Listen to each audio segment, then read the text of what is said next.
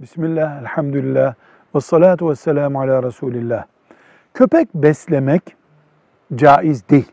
Ancak avcılık için ve zaruri e, bekçi köpeği durumundaki köpekler için bir caizlik söz konusudur. Çoban köpeği de caiz olan köpek besleme çeşitleri arasındadır. Bir Müslümanın evinde köpek besleniyorsa ve bu da zaruri değilse, mesela köy yeri gibi bir yer değilse, burada Resulullah sallallahu aleyhi ve sellem Efendimizin yasakladığı bir şey yapılıyor demektir. O evde de bizim sıla-i rahim bağımız vardır.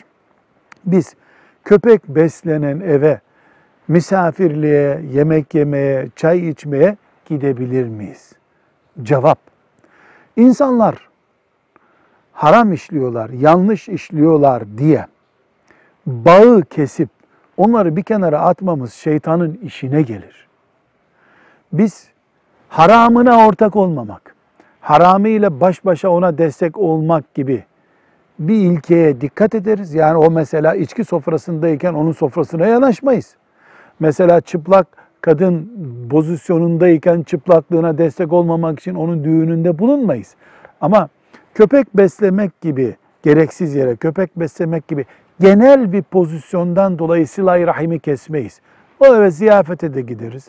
Akrabalık ilişkilerini de sürdürürüz. Yeri geldiğinde de bu köpek beslemenin caiz olmadığını bilmiyor musun? Müslümanın evinde süs köpeği olmaz, bunu bilmiyor musun diye de ikaz ederiz. Velhamdülillahi Rabbil Alemin.